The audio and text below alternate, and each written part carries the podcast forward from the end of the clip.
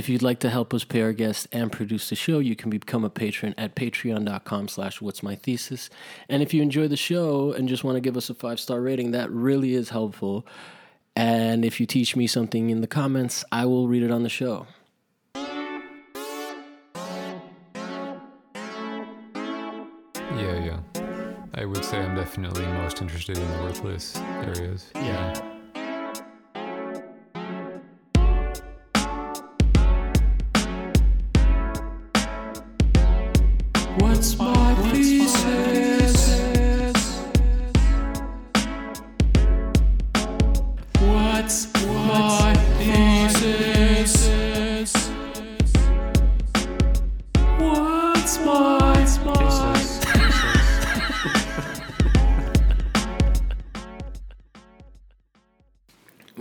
to My Thesis. I am your host, Javier Proenza.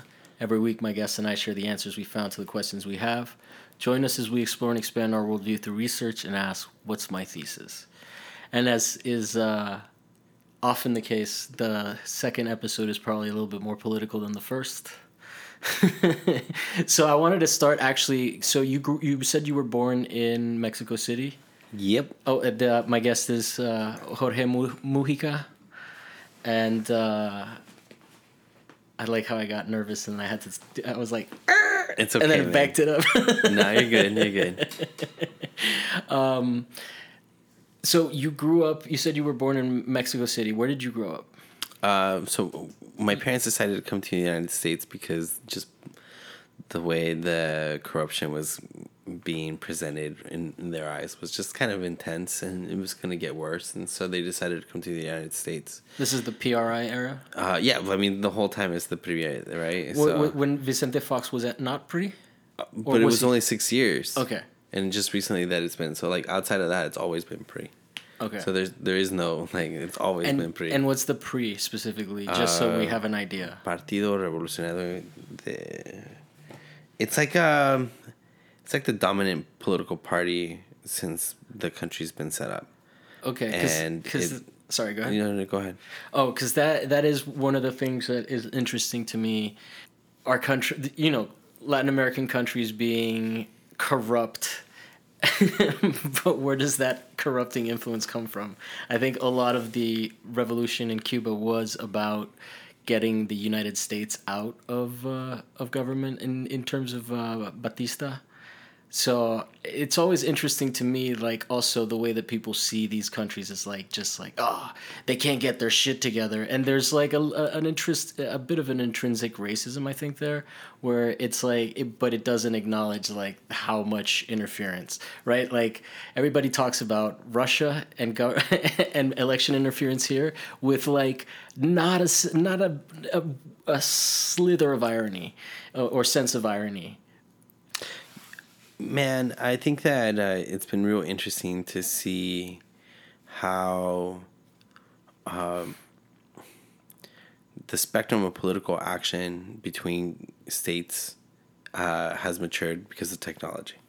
And when you think about, you know, colonialization and the types of like Im- impressions that global superpowers have had over When you say states, you mean nation states. yeah, nation Okay, states. I apologize. Yeah, yeah. Uh, has been able to you know um, impose on other countries. Like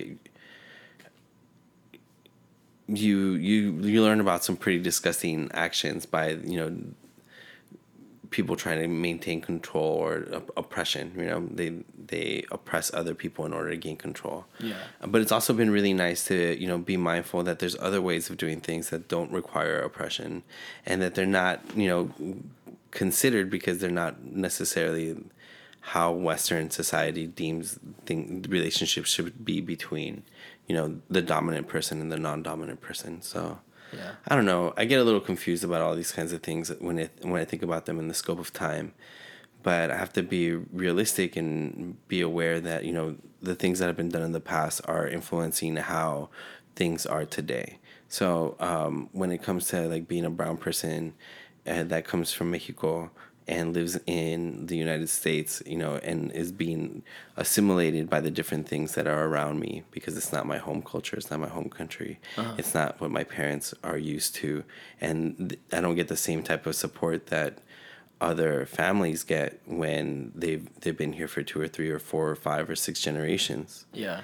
You know, like if my parents are learning Spanish, But you do speak Spanish. I, I- I need to. If my uh, yeah, I of course I, I speak Spanish, of course. Yeah, no, but I'm saying like if you were that many generations. Oh, I oh if you had come with oh so you do, So, you, I- you don't no. have roots here. I don't all. have roots here. Okay. Like I think my You're the first of your diaspora, um, I'm the yeah. or not, I guess it wouldn't be. So I diaspora, have I have had a family in the United States before. Hmm. Um, like my grand my great grandfather came to the United States and worked on the railroad, okay. and he would make money, and then he would go back to his like his town, yeah. and he would do that many times throughout his life. Um, and on my both on my on my dad's side, um, we have had family here for maybe two or three generations, but they're like cousins, and that are they're my family. They're my uncles. You know, they're the people that I you know have an affiliation and a kinship to. Um, it's like one of the reasons why America feels comfortable is because I had a family here that was you know, even though it was at a distance, they were always there. Yeah. Uh, but also, I'm an, I'm an only child, so that makes a big kind of aspect to being a, a brown person and growing up and assimilating to a culture and not having any older or younger siblings that like impact how I rationalize my behavior or my integration into communities. Um, so when I grew up, I grew up in the, uh, in LA, in the suburbs. And so like what part? you know, I was in Granada Hills. I was going to Granada Hills High School, and then I went to San Fernando Valley Academy, which is a Seventh Day Adventist. Sorry if I'm mumbling. That's all right. It's a Seventh Day Advent, Adventist um, high school, and it was great to be not in public school because then the student teacher ratio was ten to one. Yeah, yeah. And so the rapport that I got with faculty there was, you know, stark different from this like thirty to one in six different classes situation. Where you're just another brown kid.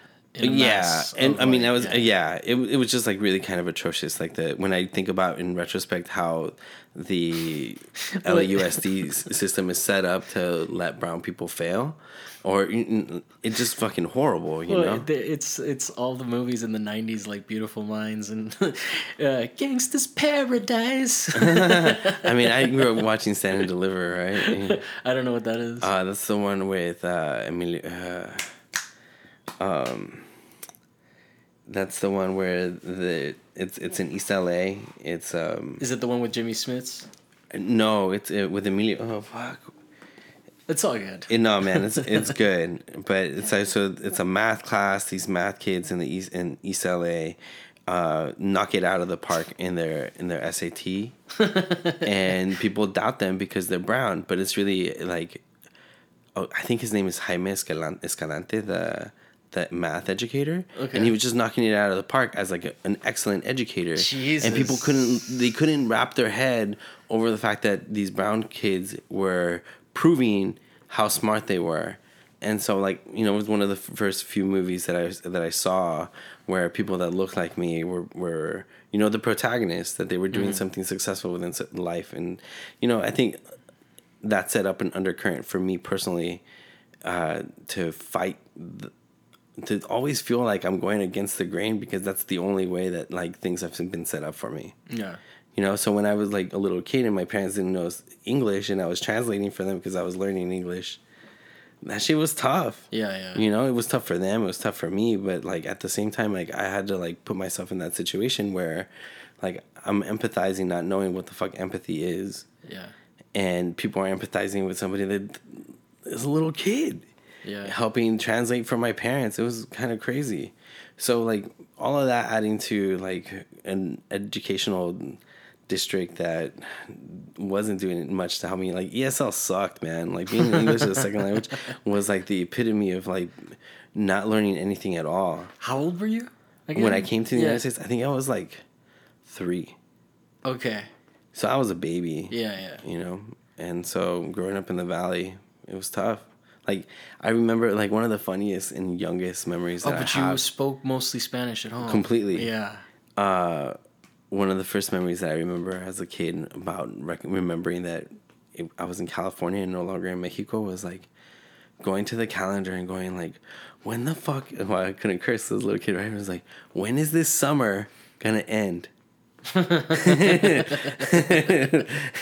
remember just You looking at the calendar. I think I remember looking at it and it said January. Yeah. And I was like, when is the summer going to end? Because it was just too hot. I was like, when is it going to chill out?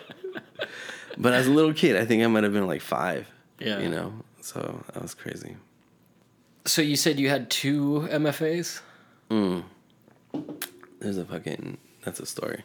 Um, so yeah, so I finished with an MFA at Yale uh, studying painting. Okay. but I have a few other degrees before that. So um, fuck, I really hated public school, public high school, but I like public, uh, but I like private high school. Okay.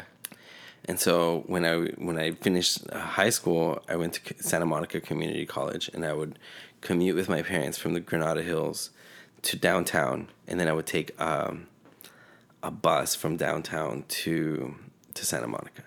So that's oh, my Oh, first shit. year of community college at Santa Monica, and I liked it enough that I kept going there, and I I spent three years in community college there, and then I, I had to work, so I was just like I gotta I gotta make money, so I. Um, I, I worked for my parents. They had a they had a one hour photo on the corner of Olympic and Figueroa, Oh, which so- is across the street from Staples Center. Did they retire before the that market just no, changed? No, fuck, oh my god, no, that that's it, right? Like there's this really cool article right now about Tom's photo, uh, and like you know the resilience that that guy has had in existing, and I'm like, man, Tom used to work with my family, like making. Wait, so there's a guy that uh, called at, at Tom's photo that uh, Yeah. has, that still does one hour. Uh huh. Oh wow. Yeah, and like the the coolest part about that spot is like you go in there, and you can see all these little portraits, because you can also go in there and get a portrait done, like you know most people would go to the mall. Uh huh.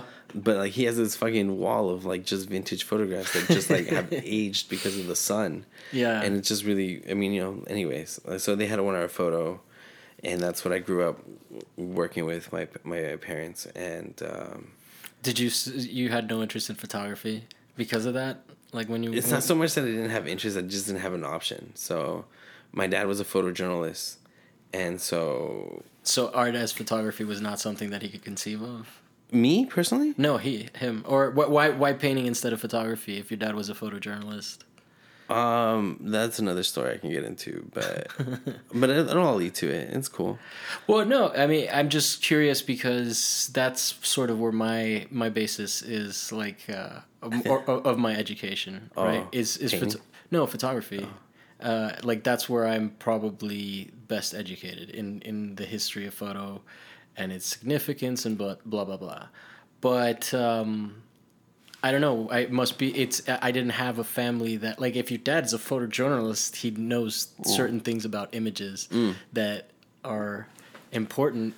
You know. Definitely. Um, so I think those are the types of things that I he was conveying with me as a young ch- as a young kid, and like learning how to compose an eye, like create an eye with composition, you know, Yeah. perspective, depth of field, focus, you know, uh, asymmetrical, non-symmetrical, you know, those kinds of things. Okay. Also like exposure, light. But the weird part about it is that because he was a photojournalist, I had this camera that was my my filter or my shield, right? And I'm a little fucking kid Yeah, yeah, yeah. uh, with my dad, who's a photojournalist, and he also has this camera, which is also a shield. And because he worked for the this newspaper in Los Angeles called La Opinion or LA Okay. Opinion, Isn't it still around? it's still around. Okay. It's still around. It's much thinner now. Yeah. Um, but Well. before it was thicker, and it hey, was it's still around. it's still around, yes. Um, so he covered the metro section, and we would we would travel all over the United States, all over Los Angeles specifically, uh covering all types of protests, um, you know, civic functions. You know, sometimes it would be a concert, but like one of the more like outstanding moments was we went to this railroad passing here in Echo Park, where we met up with some guy that was gonna sh- show us how you jump on a train so that if you're a migrant and you need to get to Oregon, you jump on the train and you ride it there so you don't have to pay for a ride. Okay. But there's a trick to jumping on a train. You have to know where, you have to like time it. And I remember this guy was, I think he was kind of drunk, but he was on something. He was like really wired. We met with him. I went with my dad and a reporter, a guy that was writing down the notes. And uh, it was fucking eleven thirty at night. We're in this railroad crossing in fucking Echo Park. The train is not stopping for us. Mm-hmm. This guy would just jump on this moving train, and he would like he. I remember as a little kid just having this huge impression of like, what the fuck, you know, like. But then it's like more like the sense of urgency for a person to use a train this way. Yeah. And then this actually kind of played a really interesting part in Cactus later, like you know, decades later, when um, we had a show it, eh, by an artist named Eric Almanza mm-hmm. uh, that he curated with uh, th- three other artists. But Eric decided to create the the storefront windows into like a desert patch. So he he brought in dirt, and then he created. Uh, a fence that looked just like the U.S. Mexico fence, mm. and for the the exhibit, he had a bunch of water jugs uh, put all over the gallery, and the water jugs had positive messages, which are which is again something that people go out there to yeah. the desert to leave for you know people that are crossing. And so Eric Eric had that there, and that led to some really interesting conversations with my neighbors, including somebody who used to be uh, a, somebody who traveled through the United States using uh, uh, trains.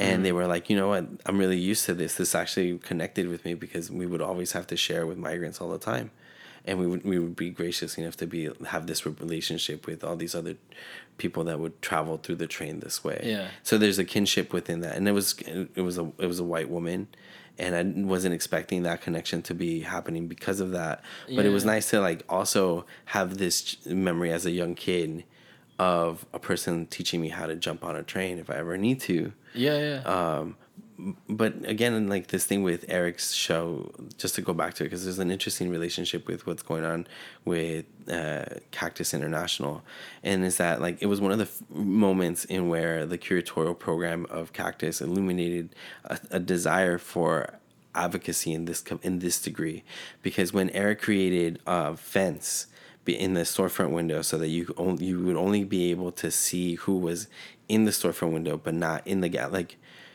you saw there were once you were once you were in the window and you were trapped, you couldn't get out. Okay. And we we needed to have like at least two people move the fence in order for a person to get out. So you were really just uh, it, there was a cell. Uh-huh. So it, the opening coincided with Eric Almanza's birthday and uh, so on his birthday he decided to put himself in the window. So his whole family came like his brothers his sisters his baby his, he has like three two babies and his wife were there.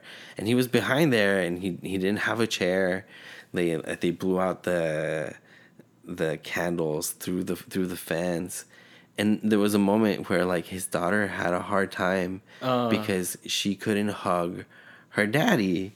And you know some people in the audience or in the in the gallery space were really touched by that kind of genuine sorrow yeah. that that is experienced between a family member when they're separated, and it was really magical. So like I think that uh, what I wanted to get to is that art is really one of the only ways to convey messages uh, n- non-verbally and have them be lasting. So I want to be able to relate to being an artist and going to all of these moments with my father because those moments resonated with me and I had a camera and that camera was the way that I was marking all of these experiences. Yeah. Yeah, well, it, it's also pretty interesting. I mean, you're you're going through one of the more important relevant cities, especially if you think about the fact that this is one of the biggest economies in the world in California, and Los Angeles is one of the more important cities within there. It's also a, a, a it's within our lifetimes. It's a um, I'm trying to think of a word to describe a city that's like a focal point of a lot of racial strife, uh, historic shit. That you know, the, the gangs, all all uh, uh like all of it, very much. Um, I, it's funny. I actually just read. Uh, I I've been watching this YouTuber called Vlad TV, where he interviews just like hip hop heads from like way back uh, and i think he's had melvin farmer and all a lot of like original crips and stuff. But um, I like there's a lot of stuff that has to do with Tupac. So I was listening to some of the stories, um, and I started to like just get curious, and I was like, when did he become a, a Crip? And it turns out he's he was never like a, he was a thug. He was never a gangbanger. Although, I mean, he still got he still got killed by gangs. So, um, but I mean, I think if that's that's what happened. But anyway, it was really interesting to see to go back and read a, a, a, Los Angeles Times article where they're interviewing him and being disappointed by it because they didn't like realize how important this was going to be to someone later. Hmm. Like like it was just uh, and and it was so caught in like he wasn't a legend in 95 that to to the point where the mainstream media was like, "Oh yeah, it's cool," you know, like, "Yeah, you're fucking awesome, man." Like they were like a little t- hostile towards him. It's just interesting to like uh, think back. I think that especially now we the way that we're looking back at the world is very much with this self-righteous eye and uh, in terms of like um, I think it's mostly like a certain class of liberal Americans that are getting nostalgia nostalgic for an American that, that never really fully existed. Um, and but it's it's really easy to forget what the world was like. So to be here in LA, I have I've always had, an, and it's a city that everybody has like an idea of what it is, and to have actually experienced it. Do you? I mean, you were here for Rodney King, right? Oh, was so it? Yeah. That's like fucking. I mean, that's right. Yeah, there. but Randy Newman, I love LA. I mean, anywhere you are in the world, I mean, if you have a connection to LA, you fucking love that song, right? Yeah, I mean, I just love LA in general. Randy Newman is is one of my favorite no. Oscar winning. I'm uh, sorry, I was just being facetious about that. you but got yeah. a friend in me. I mean, yeah, he's classic for sure.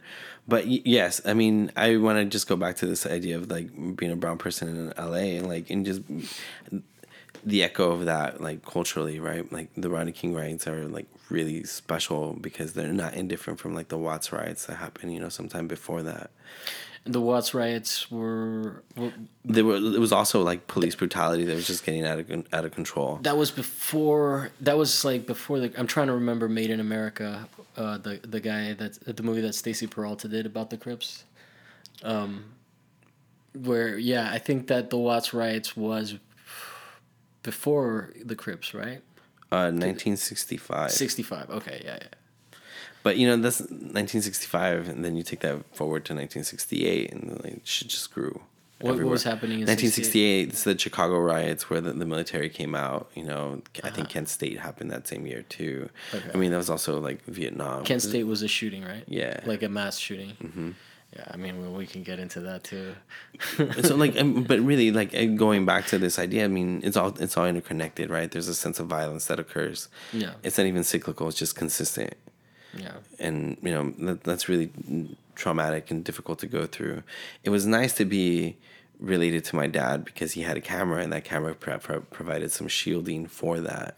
Yeah, I think that it because uh, he was out there in the riots documenting like all of the different things, to, and so to like watch, that's kind of dope. I mean, I mean, yeah, because yeah. like I got to see how like brave my dad was to be out there, you know, and documenting it, and he got an award, and you know, people re- admired his like guts for being out there. Yeah, um, for, fuck yeah. and so like he's that's done, like Florida man that was uh, in the arrest. Did you see the the guy that the redheaded white guy that you you've seen the meme of a guy headbanging in like a hurricane, sure holding a flag. No. He tried to do it again and he got arrested and he went viral again doing oh, that. Wow, no, I have no clue about that, but I'll look it up. You don't have to. yeah, Let well, it come to you. Okay, you know, fair enough. Fair enough. Uh, but yeah, no, I, I um I forget how I was tying how that was metaphorically related to what you were saying about your dad and the, just being brave out in the riots or something. Oh yeah, yeah. Well, it, it actually brave instead of just stupid. I mean, it's crazy. I mean, bravery bravery is kind of related to being stupid because you're doing it because nobody else is doing it. That's why you're brave. Yeah. Yeah, but that is an interesting, also an interesting position.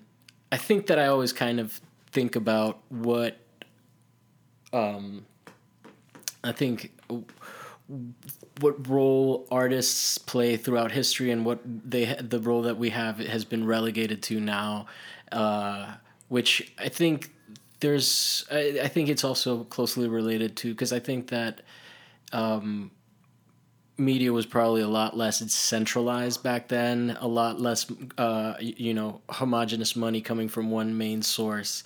So you, there was a little bit more um, ability to do better journalism, and and I, you know, this is right now we're we're in the. Uh, you can call someone who's a journalist a terrorist or a fucking hacker era where it's always been sort of like that but like it's getting fucking crazy dude.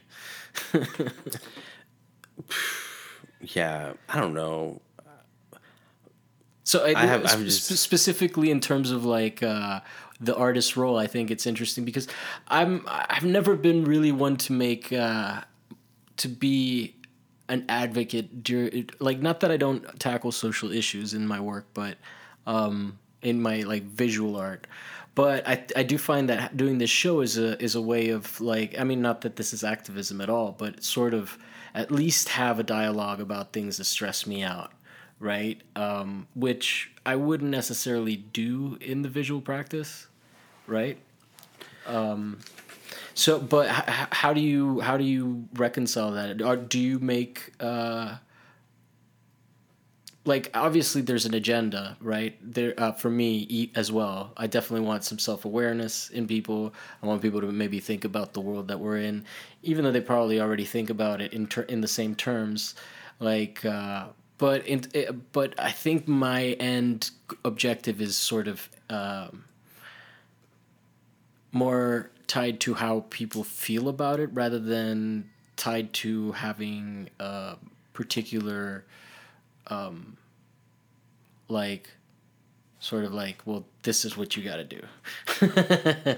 Like, like, more directive? more, more didactic or mm. maybe didactic yeah i struggle i struggle with making those decisions for myself. Yeah. I think that um so, so you asked me earlier why I don't use photo as my medium. And or I, I, was just trying to bridge the gap between that and childhood I think, experience. And I think it has something to do with the fact that I, I had witnessed so many things behind this the lens. Yeah. That like it never really became like one of these things for artist artistry. Yeah, but it yeah. became something for documentation.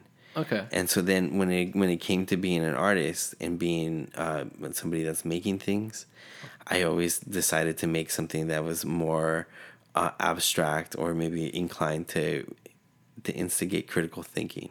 Yeah. And so I think that that's I think that we're sort of like I think that that there I want there maybe to be more questions rather than necessarily a resolution. Because it, as much as I enjoy photography for all of the multiple facets that it rewards in memory and making and at the same time being creative, uh-huh. uh, when it came to being um, like a maker myself and owning something that I made and standing behind it, the thing that I relished the most wasn't necessarily the conclusion, but it was the process. Yeah. yeah. And I think that and pa- painting and, is super process oriented. Yeah, and, and and it is, and yeah. it is because you're working with layers. Yeah. And so when I was going through undergrad, I was studying political science and art history because uh, all the all the photo stuff and the things that it exposed me to, feel the rage to like be an advocate for, yeah, from yeah. people like me as a as a young person, right? Uh-huh. So when I finished my my undergraduate degrees with political science and art history, um, I I needed to find a type of advanced degree that would hybridize those things so that I can ex- get something out of it.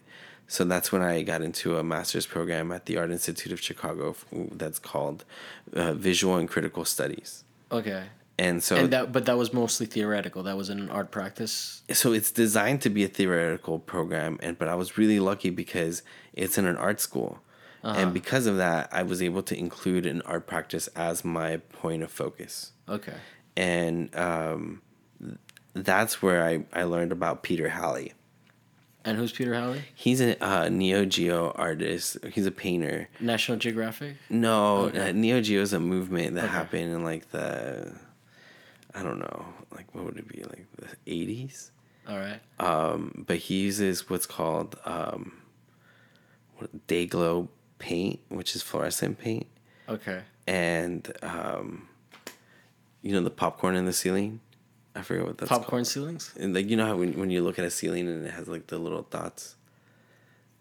Roll-a-Tex. It's called Roll-a-Tex. That's that's the thing. So he uses these two materials, and he creates geometric paintings that relate to cells and conduits, and these cells and conduits have abstract meanings behind them. So a cell could be a prison, a cell could be a Walmart, a conduit could be like whatever it is that those institutions are connected to, and they could be connected to each other, etc. So there's this abstract poetry that's being uh, imposed about so social ideas in a creative way, not very heavy handed and super beautiful and at the same time like just kind of jived with my entire understanding of painting and, and political statements. So that was in your second or in your first So when, MFA. so I in studying art at that level, Peter Halley came into the limelight. Okay. And I was like, oh, this shit's fucking dope. And then I learned that that dude teaches at Yale. Uh-huh. And he was the chair of the painting program. So I was like, fuck, I'm going to put all my eggs in the basket and I'm going to see if it happens. And fuck, dude, through like the luckiest of the luckiest situations, like the percentages came my my way and I got in.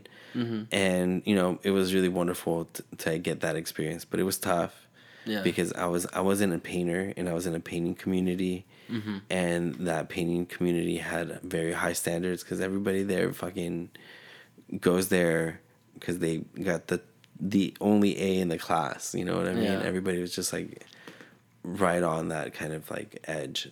What year were you at Yale? I finished. I went. I went there. So I did SAIC, School of the Art Institute of Chicago, in 2008, 2010, and then I shotgunned Yale in 2010, 2012. Do you know Adrian Paulus? Uh uh Okay, he's an alum, but I don't remember when he went there. No, but shout out. Shout out, yeah. Well, he's. you know what's funny? He did an episode and he did his topic on Anne Carlisle, which is an actress from the '80s that is still alive. She reached out to me on uh, on the website for the show, and now I'm trying to book. Like, I think I might book her for as Dope. a guest on the show to talk about like her perspective on that shit. But like, can you can you imagine how nervous you are though when you make? like, he was a little stressed out about it. Which I was like, no, dude, I'll take care of it. It's all good. That's cool. yeah, but that's fun, man. Um, you think Cheech Marin will reach out? I hope so. if you make him your topic, Get out of here, man. yeah, Not Cheech Marin. You're welcome.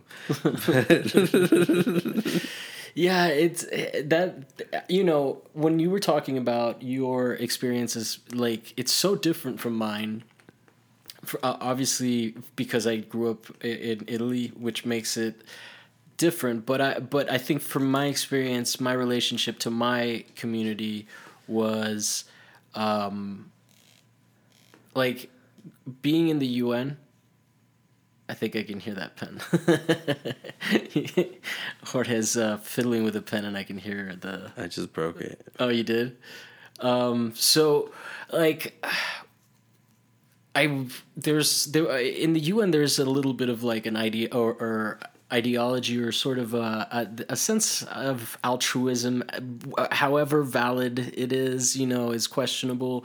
Uh, I'm ha- happy to get into discussion about that if you want to, but um, the main point is that like it wasn't all about the Benjamins until, uh, and then I would go to Miami, and it was just such a culture about how much money you had.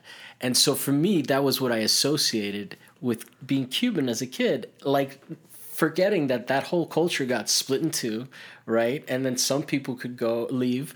And then those motherfuckers were like, yo, let's starve the people that are there. Let's put an embargo. Oh, man. It's a fuck eh, you know and that you so so like for me the, the the the differences between the cultures is so interesting but the, i also i've always noticed that mexicans have a deep deep sympathy for cubans in cuba. Not so much i mean not that they have beef with miami cubans but they they definitely like to troll miami cubans with their with their worldview which is great. I think that's fair enough uh, because i do think that there's like a you know serious why? Because there's there's a lot of Mexican tourism in Cuba. yeah, of course. And you know, when I went to Cuba, I I fell in love with Cuban culture. I was just like, man, if there's a way for me to come back here, I want to stay in Varadero forever. Yeah. I just wish that they didn't that that they could fucking eat, you know, and that sex sex that, like we hadn't turned it into a sex term, tourism state. That place is crazy. Yeah, it's with the poverty. so crazy. Like learning about the periodo especial, which is what which is like that that time period in the 90s where the embargo was really hard. Yeah. So like everybody had the same shoes and the same shirt and like it was just like and that that's when the what is it, rationing became a big part of Yeah. Cuban culture. And so like learning firsthand with people that experienced that and like oh man, it was so it was so touching. But it also kind of illuminated a type of community that that did, doesn't exist here. Yeah. Like a type of support system that you, you know what seeing people care for each other at a young age or as an adult in Cuba is probably one of the most beautiful things I've ever seen. Yeah. And then also one of the most charming things is just all the old ladies smoking cigars. I mean, the fact that you can have, I mean, things in Cuba are not beautiful because of, not because Cuban people want it to be that way. I'll say that. But P- Cuban people have a really wonderful way of living every day. Yeah. And I think that it starts with that delicious coffee. Because I get to drink Cuban coffee every day of my life. Well, I was gonna bring up that we uh, we do have a tendency to be known for being loud, which is uh, even among like Latin. It's not even just white people that are like Cubans are loud. It's like Venezuelans are like, yo, Cubans are loud.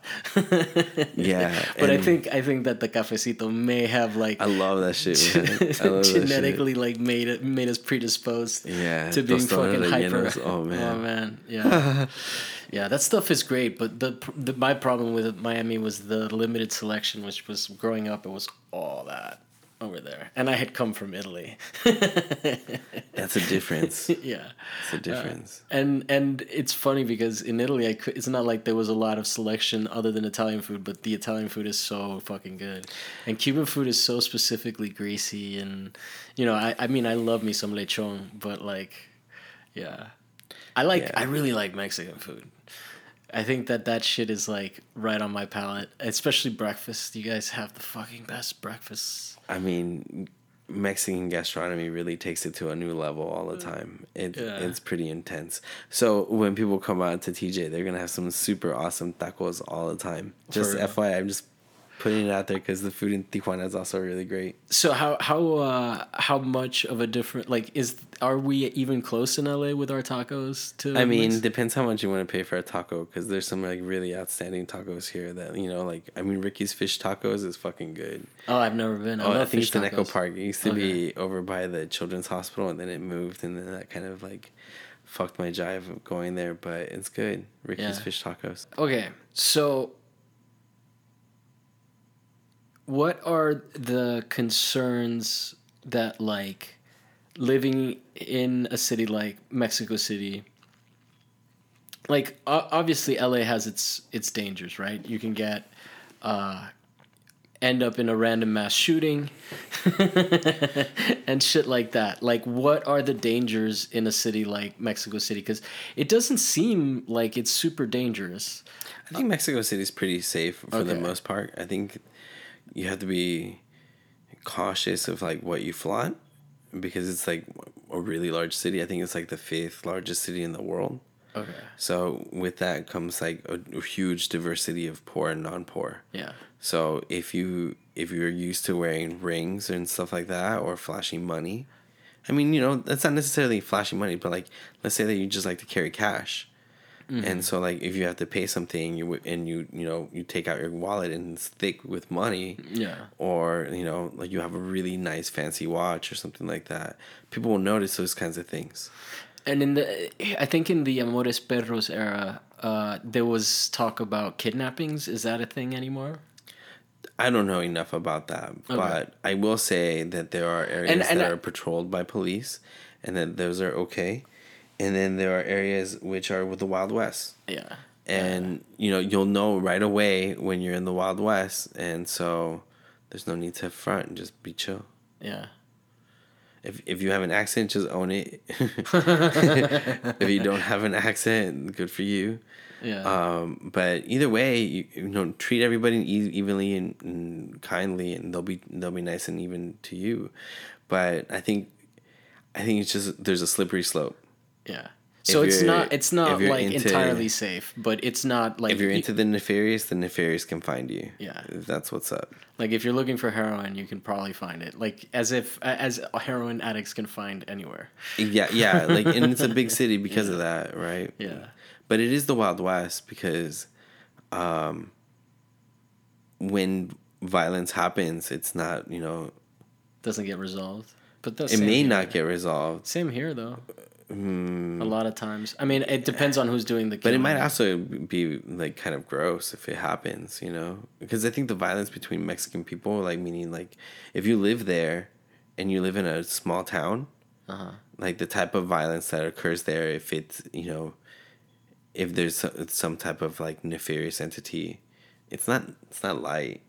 Yeah, like, yeah. I think that's well, what you're you- talking about like just- the cartel yeah, side of things. Yeah, Yeah, like I mean, when 43 student protesters vanish, yeah, yeah. you know, Well, that and, and but that and that's also like I want to be careful in the way that I'm asking these questions because I do want to be respectful and and it remind people that within the context of like, uh, you it is know, not a first world nation. yeah, but also but but or but, developed nation. Sorry, I, I know that's an antiquated term. But um but I think that because it has been advantageous for the U.S. What, what, what? Was that a backfiring car? Oh. no, I think that that like I think that that kind of goes to like that's one of the frustrations with um that that I have like it's not like the US hasn't been fucking meddling with you know, but then they they they don't do that with Canada, right? Uh Canada's kind of left alone. I don't understand how that happens. I don't know. I, I don't know. I I'm I'm just it's just an observation, and You know what? I have a feeling that the French just put their line down. yeah, They're they were just like fuck that. Well, but they kicked the Spanish out of uh, out of uh, Venezuela, and out of like you, you know like the U.S. was just like yo, you guys got to get the fuck out of here. but it, but yeah. So I, anyway, that whole shit is within the context of like yeah, well, you know, if the drugs were legal here. There's been an effort in Mexico to try to like legalize drugs to in, or, in order to curb the violence. Yeah, There has. It's uh, you know it has its ups and downs. It's interesting. They have a current political situation that's kind of far out. Yeah, They have a a really interesting non-conventional president, and I had this really strange interaction with a person in downtown LA.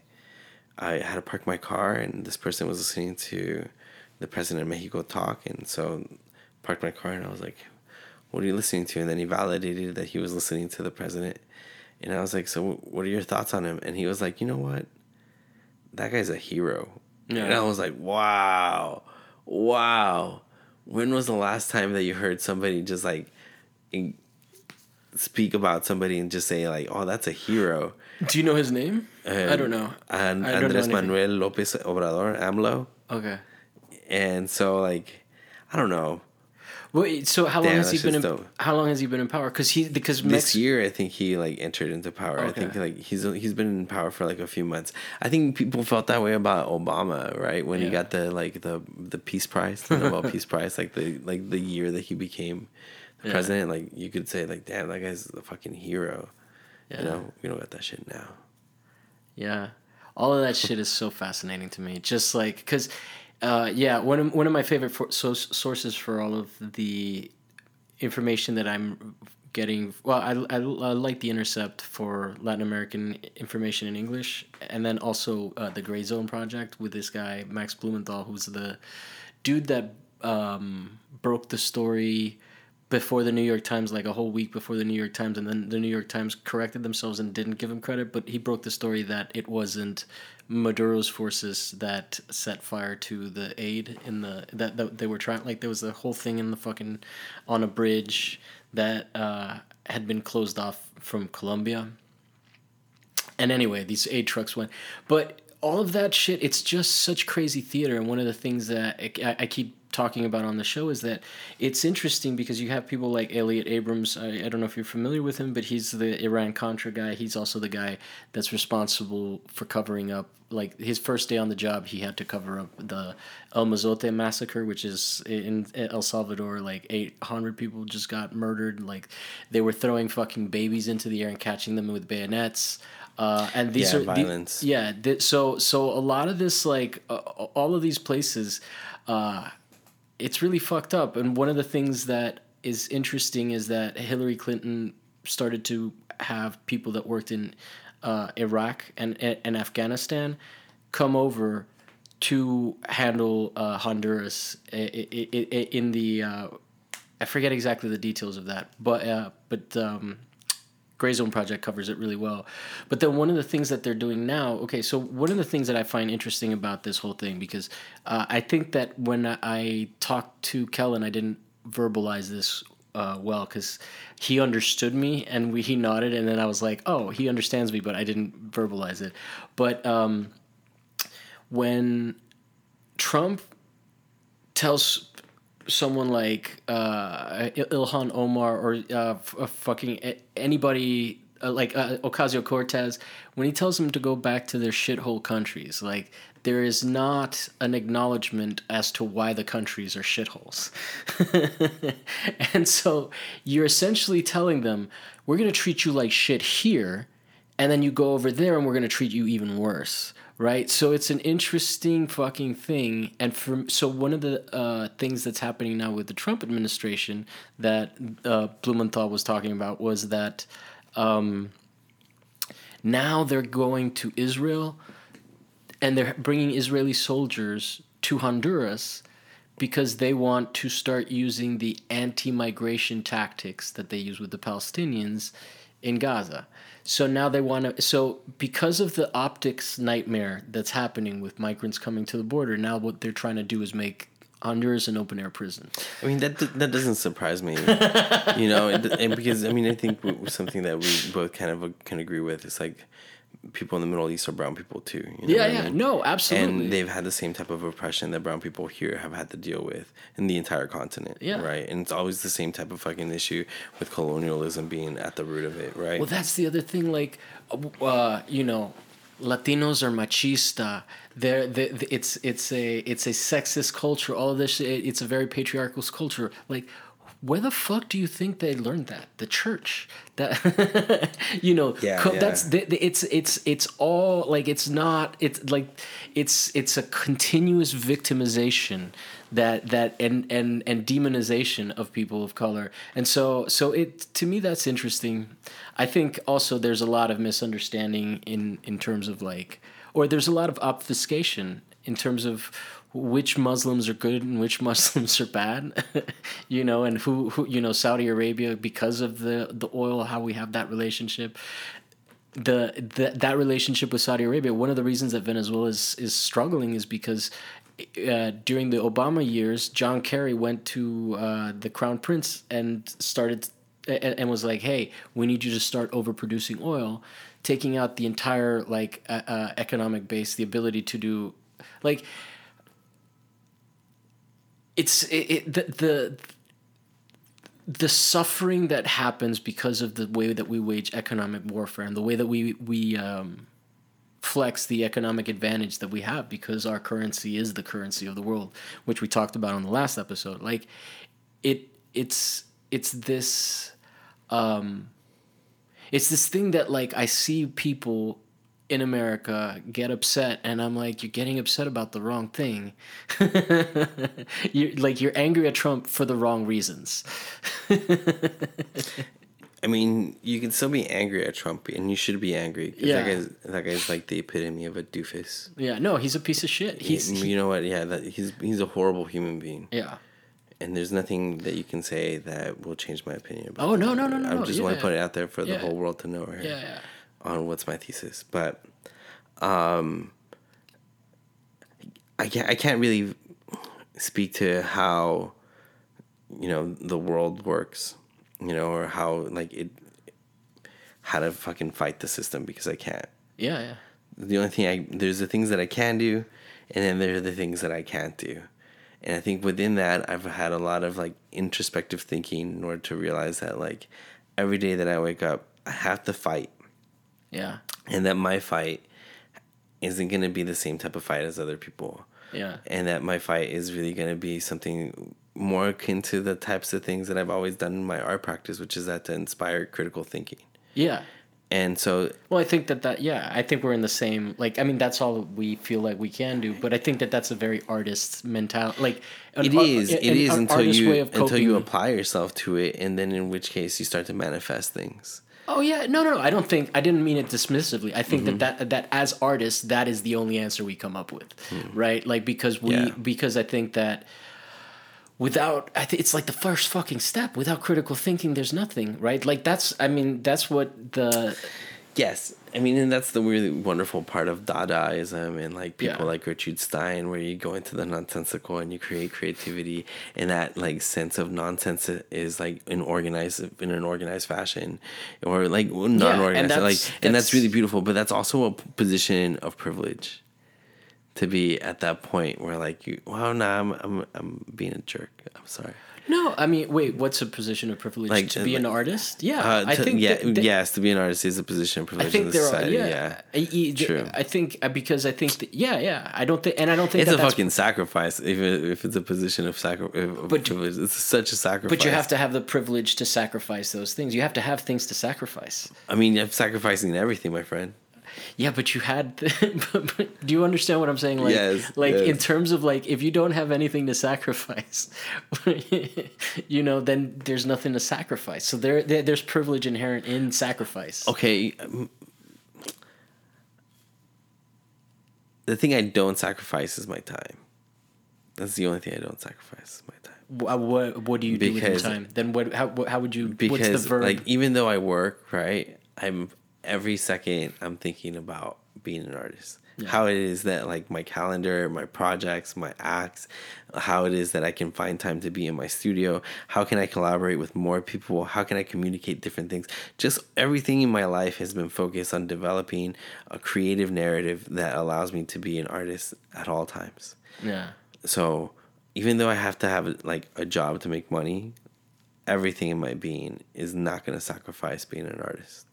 Well, that that actually reminds me of, um, yeah, I think that eh, that that that level of connection. Well, you okay? So you you had told me that you were in Berlin, and that someone had asked you about this show, and the fucking sus- sustenance of validation that I got from knowing that my worlds crossed like that. You know that I threw out a beacon, someone caught it, and someone, and then th- th- someone that I knew like that's such a fucking uh, exciting thing. It makes me feel like it makes me feel connected to people that I haven't met, and it makes me feel less alone in in a very real sense. And I mean, so that's uh it's just like I mean, it's also kind of self-serving, but it is a way of processing. Oh, Like, man, yeah. It's like it, it's not just it's not activism because of what's right. It's almost like activism because I don't know what else to do. You know, like and not that it, that it's nece- that what I'm doing is necessarily activism. I'm just fucking talking about things. I guess I, I I'm an advocate for critical thinking and for uh, uh, which I that I feel comfortable with thinking of myself Yeah. as. But um, but yeah, and I think that I, I think that this is a community. The art artist community is a community of people that have a need to question things, you know, uh, in a very specific. and artists way. need a lot of support as a Yeah. whole, right? I'm just really blessed to have like a mom and a dad that have Yeah. always been there and like are my biggest fans. And I gotta throw out a big shout out to Elvia and Jorge Mujica because they Your have mom been the follows best. the podcast on on My, Instagram. my parents follow anything that's on my feed. My parents follow. They are the sweetest, most wonderful people, Yeah. and I'm so happy that they've been able to pass on like such. What's your such- mom's name? Sil- Elvia. Elvia. Elvia. Eh, hi, Elvia. Um, and, Yeah, and I love my parents a lot too. I don't think that they they think as highly of me as yours think of me. I'm you. an only child again, so like they they I don't even know whether they really saying- like me. They just they're like, They that, no that's my choice. kid. That's the only one. Uh, but you know, like I got to give it up to them because like they were able to provide. You know, like if you if you follow like this idea of self actual like a, a pyramid of self actualization, they sacrificed a lot. Yeah. For me to like have moments of clarity and not have to worry about so much. Well, just the fact that they, I mean, in terms of sacrifices, speaking, going to a country where you don't speak Correct. the language, 100%. you know, and then, but then that's also a sacrifice that affects you because now you have to be their translator. And but You you, know, know what? It was just part of it was just part of building that that base. It was Yeah, just yeah, part yeah. of it, you know. Like over no, no, time, I don't mean it in a negative sense, but I'm just wouldn't, saying, I was just clarifying yeah, it. Yeah, yeah, yeah, yeah. Um, but that all that shit is crazy, and and it's a real pleasure. I I I, I don't think that I've had someone from Mexico or, or, or who has such an intimate relationship growing up over there yet. Uh, I've had uh, Hispanic people on the show, but mostly like LA based people. So it's it's interesting to see like because it's right fucking there, you Yeah. know. And it and, and but like that's kind of how Miami is too. you know, Miami is like like Miami and Cuba are right fucking there, and it's just such a political like border. You know, where Yeah. like people fucking just jump into the waters and over yeah, here. and you have sharks. Yeah. and you know what? The stories that people are getting on inner tubes and trying to cross and not making it are also just as sad. Yeah, well, they get caught up in this current, right? There's this current that takes them all the way out into the into the Atlantic, and and that and so, but you know, it's it, it's such a interesting way of um, of interact of existing within the country when you when you are when you have uh, uh, some ties to another place uh, uh, to to a culture of people that have been brutalized. Yes, it's fucked up, man. we it should really end. I don't think there's anything else to add. We should. Oh yeah, so like funny, right? So like uh so you know how in Key West it goes like the furthest point south is like 90, 90 miles Yeah. to Cuba, right? Yeah, yeah. So like I think Cactus would be like the furthest point north, like 50 meters to the US. Cactus International, y'all. Yeah.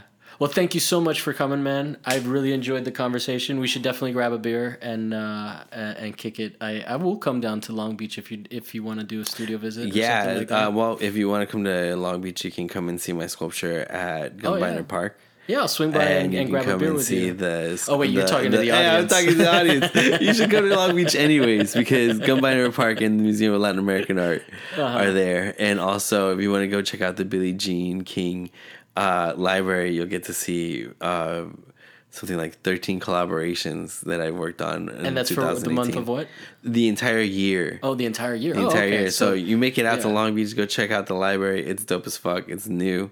nice. Um, shout out to the Arts Council for Long Beach for supporting me last year. That y'all, yeah, congratulations on that, dude. That's a really big deal to like have uh, your piece in the fucking middle of the city, like you know, and that's like your That's, shit. That was the city of Long Beach's support and the Museum of Latin American Art. But like straight up, that's like your work. Like It's you, you, phenomenal, You know, man. but but you didn't have to like it, like because I've seen your work outside of that context. It's not like you had to dress it up or you know make any compromises. Just like yo, your piece is straight up in the middle of fucking Long Beach. That's a that's a huge thing, and for forever, like you know what? It's gonna be a Pokestop one day, and that I- to me, it, like um, on, on Pokemon Go, to me that means you've really made it. Fuck, I hope so. go out there and find those Pikachu babies. All right, man. What's My Thesis is produced by Javier Proenza, who is talking in the third person. Reach out at what's my thesis at gmail.com and follow us on all social media at what's my thesis. don't forget to review and subscribe. And if you donate to our Patreon, this is where I'll give you a shout out and make up what kind of art you make based entirely on your name and nothing else.